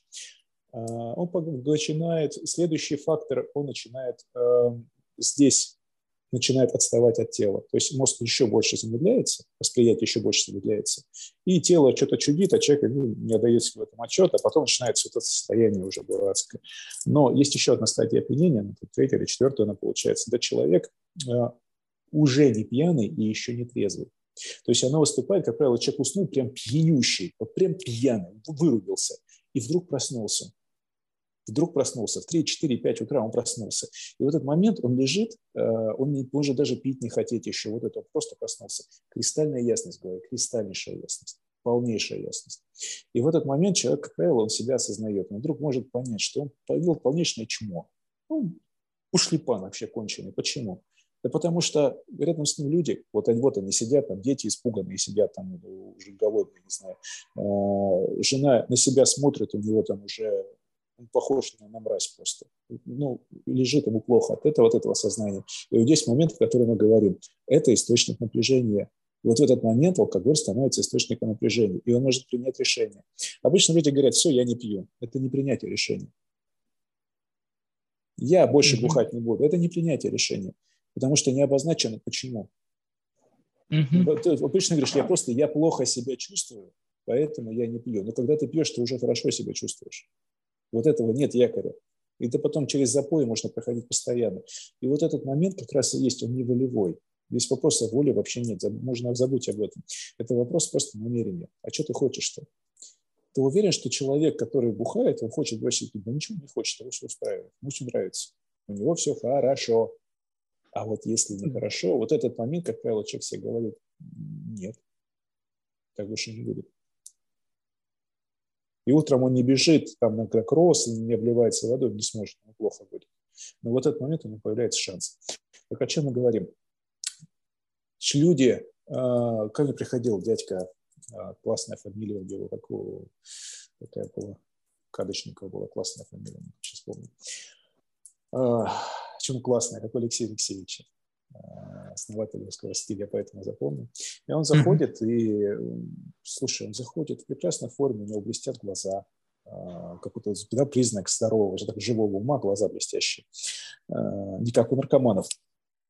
А вот просто здоровый блеск. И он хорошо выглядит, у него офигенная речь, у него такие манеры, он не дерганный, он спокойный. И он слушай, тебе сколько лет? 55. А как ты вот в этом состоянии себя? Наверное, уже спортом? Говорит, да нет, слушай, я, говорит, в 50 лет, 50 лет, вдруг понял, что все мои вокруг знакомые помирать начали от инфарктов, инсультов. Я выкинул алкоголь, поправил питание, и теперь утром зарядка, а по выходным либо лыжи, либо велосипед. Все. Он их 50 лет. До этого не было спорта в его жизни. И он за 5 лет все изменил. О чем мы говорим? Были у него на это силы? Нет. Но появился источник напряжения, страх смерти. Mm-hmm. Понимаешь? То есть вот, вот мы о чем говорим. Поэтому вот эти все рассказы о том, что да не хочет человек его все устраивает. Он решил, что он потихоньку, он свое, смотри, а поколение предыдущее, вот до нас, которое было, и до них. Вот до нас еще вот, вот самый переход, самый переход. А вот которое до них. Вот которые к нам сейчас пришли, вот наши родители, они это люди, которые в 50 лет поняли, что они нам-то что-то уже, ну как бы мы же живем как-то, не, не голодаем, не бедствуем, значит, надо немножко для себя пожить. Ну как-то куда-то съездить, что-то как-то выглядеть нормально, пожить хочется для себя. Люди по за 50. А которые были до них, в 50 готовились к смерти. Все, он дом построил, сына родил, понимаешь, да? Все свои деньги он либо тебе на помощь, либо на черный день на похороны вкладывает. Бабушку mm-hmm. тебя грабили постоянно, посмотри, вот, украли денег бабушки там полтора, два, десять миллионов. Куда нахрен бабушка пенсия обычно? Ты понимаешь, да? Она не хочет больше жить. Она уже накапливает, что в тот момент, когда придет, она сказала, я об этом тоже позаботилась. Все. То есть вот этот 50 лет, все. Это внутреннее опять. Вот о чем мы говорим? Соответствовать, соответствовать. А сейчас мир поменялся. И мы с тобой в 50 лет будем на Харлее по Европе гонять. Понимаешь, мы совсем другие-то будем. А дети наши вообще хрена что будут делать на нашем-то фоне. Вот мы опять, мы опять говорим об этом. Поэтому, если человек живет, не лезь к нему нахрен. Ну, не лезь к нему. Он будет на тебя смотреть, слушай, что-то я хочу. На, пожалуйста, я тебя научу. Вообще без «б». Пойдем, я тебя научу. А когда мы начинаем влазить, кем мы становимся? Источником напряжения. Mm-hmm. И от нас хотят дистанцироваться.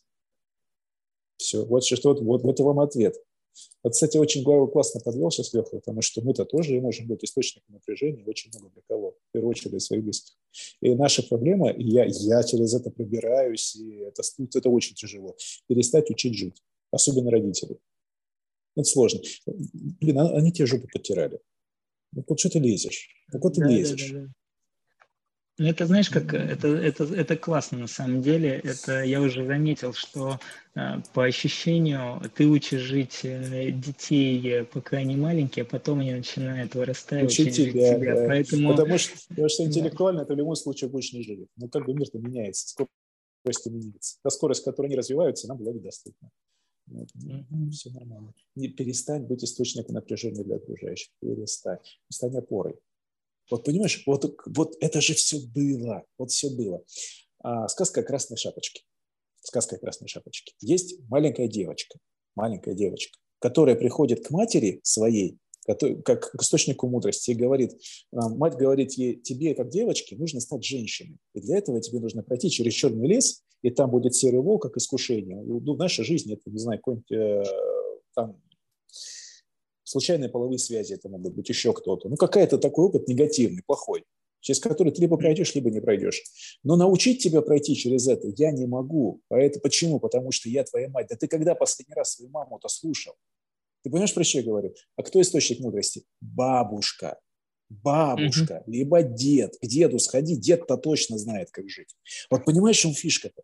И она идет к бабушке как источнику мудрости и по дороге встречается с волком, выполняя, не выполняя рекомендации мамы. Мама говорит, ни с кем не говори по дороге. А она же начинает с волком разговаривать. Понимаешь, это сюжет, вот он, жизненный, любой девочки, возьмем любую.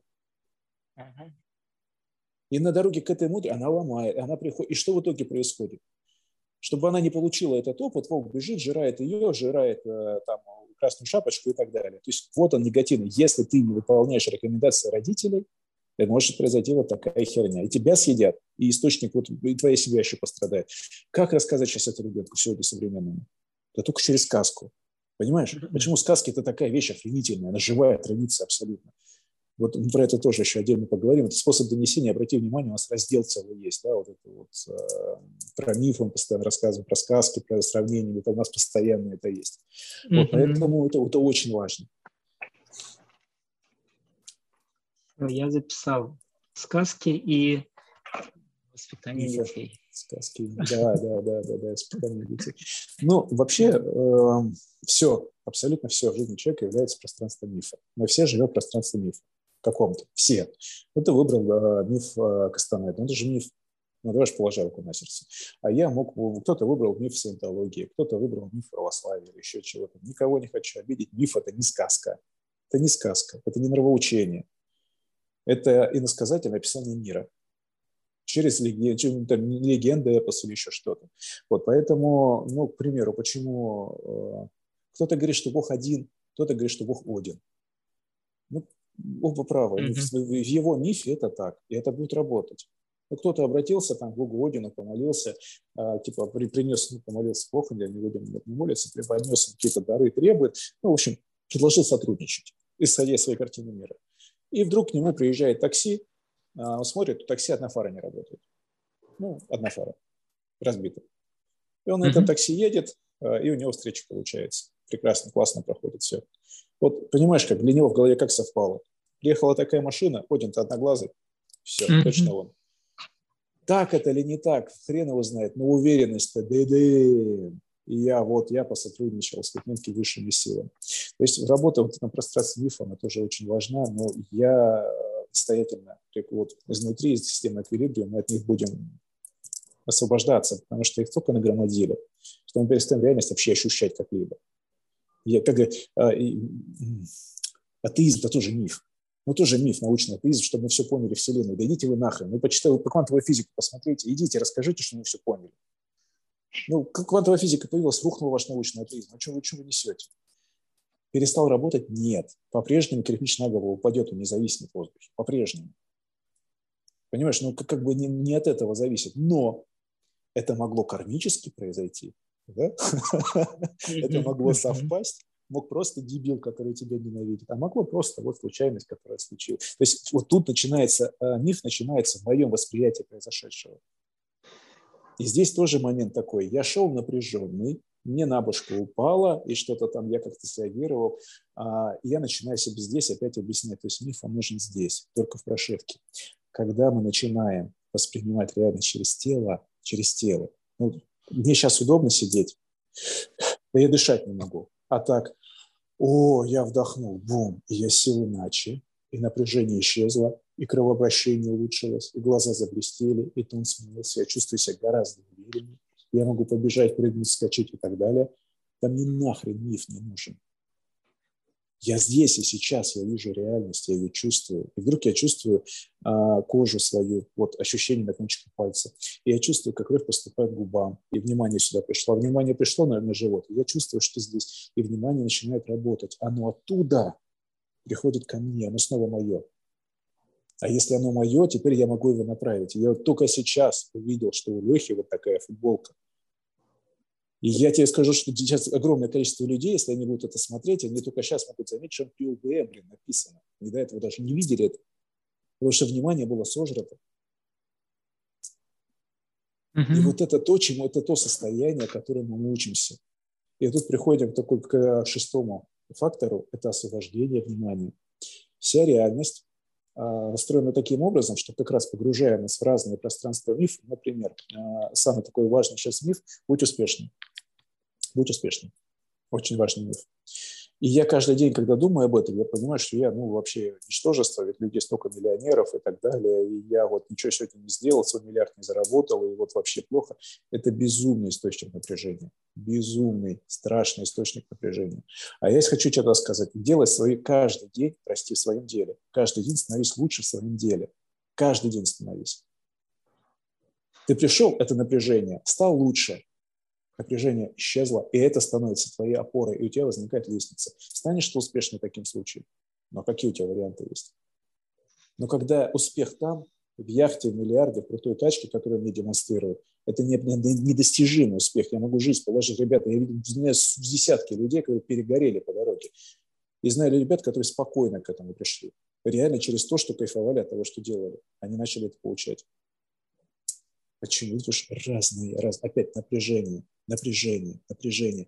И вот когда мы к этому приходим, это напряжение, наше внимание забрали туда, и я что туда доломиться, я говорю, ну ты же там, научи меня, как к тебе прийти. И он мне говорит, ну, конечно, без Б, вот тебе там тренинги, курсы, вот это вот все, проходи, и будет у тебя миллиард.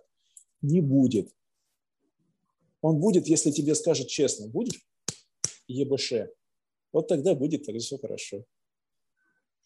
Угу. Вот ну, выше, да. выше по-другому.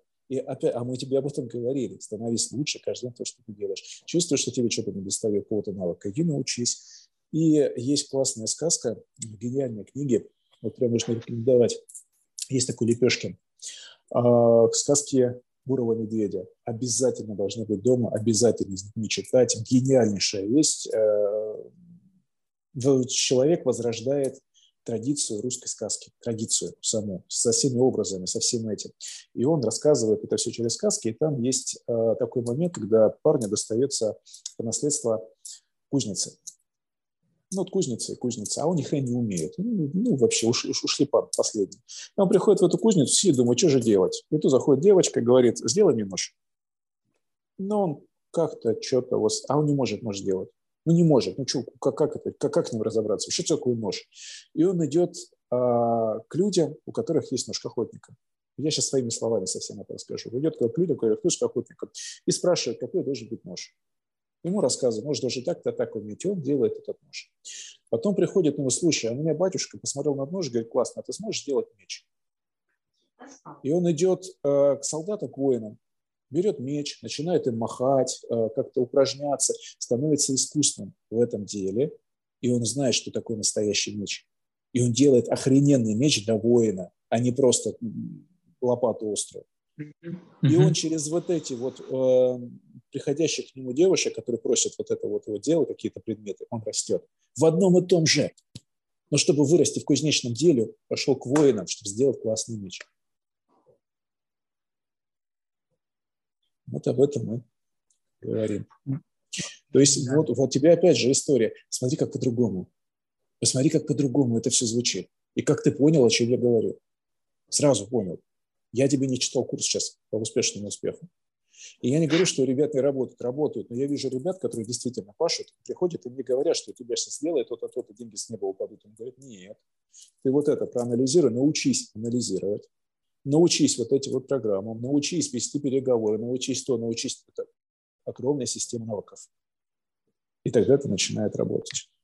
Ну, так да, и получается, что да, и получается, что если у тебя э, до хрена собственного напряжения, то все эти задачи для тебя просто недостижимы, и ты конечно, можешь конечно. только смотреть это как на сказки на какие-то. А потом, говори, а потом говорить, что они все козлы.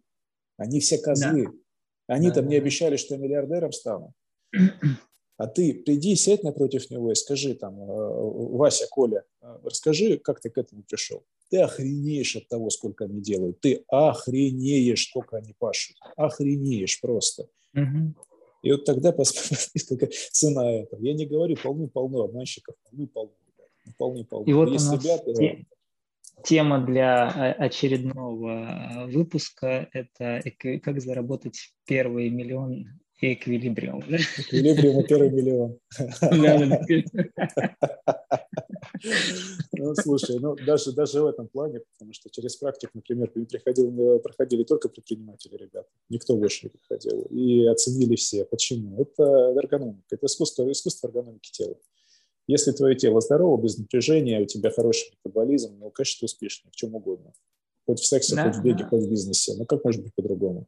У тебя просто есть сила этим заниматься. И твое внимание освобождается с твоих собственных болей на что-то, что тебе нужно. Угу. Да, я сам уже почувствовал. Да, да. Здесь по-другому быть не может. Вот. Ну что, классно. Мне Давай, кажется, резюмируй. Мы... Резюмируй. Ты на этом, да. Я буду резюмировать. Да, И да. хорошо. Хорошо. То есть эквилибриум – это у нас коротко искусство жить без напряжения, да, то есть стать более эффективным и иметь возможность решать любые задачи, потому что избавляясь от своего собственного напряжения, у тебя растет потенциал, и ты можешь использовать этот потенциал в том направлении именно, там, где ты хочешь. Хочешь ты заниматься карате, йогой, там, не знаю, чем-то еще. Ради бога, занимайся. Если ты борец, спортсмен, хочешь ты стать лучшим, ради бога, без лишнего напряжения ты можешь пойти именно в том направлении, куда ты хочешь. А эквилибриум – это состояние, средство, да, то есть состояние, в котором ты можешь это делать, как э, говорил э, Дон Хуан, да, все пути э, ведут в никуда, но у одного есть сердце, и ты можешь э, двигаться по нему с радостью, с любовью. То есть для меня как бы как раз эквилибриум – это путь сердцем, путь, э, в котором я чувствую себя э, хорошо, гармонично и мне кайфово просто, да, то есть, как ты говоришь, это способность получать кайф от жизни, да, по сути. Вот, наверное, так. Супер, супер, лучше не сказать. Вот вы с тобой говорили, что мы пообсуждаем и сформулируем. Вот надо вот это где-то вырезать, и прямо на сайте выложить, прямо вот э, большими этими снизу с э, субтитрами обязательно. Потому что сейчас сказал, сказал лучше нас всех. Сколько мы это, сколько мы это формулировали. О, да. Вот. А, сразу юбилей, юбилейный первый а, у нас беседа, юбилейная первая. А, Леха, в следующий раз любую тему, которую вот действительно хочешь на нее поговорить, ты закидывай, с ней мы начнем уже беседу вести, чтобы ходил. Сейчас мы, с одной стороны, вроде галопу по Европу пробежались, а с другой стороны, блин, ну это же пилигрим. Ну да, мне кажется, так что... вполне себе мы обозначили очень неплохо все, все рамки, все границы, ну, то есть, так сказать, все грани, не границы, все грани. Да. Он понял, понял тебя, да, почему у нас пятый уровень называется грань границ. С1.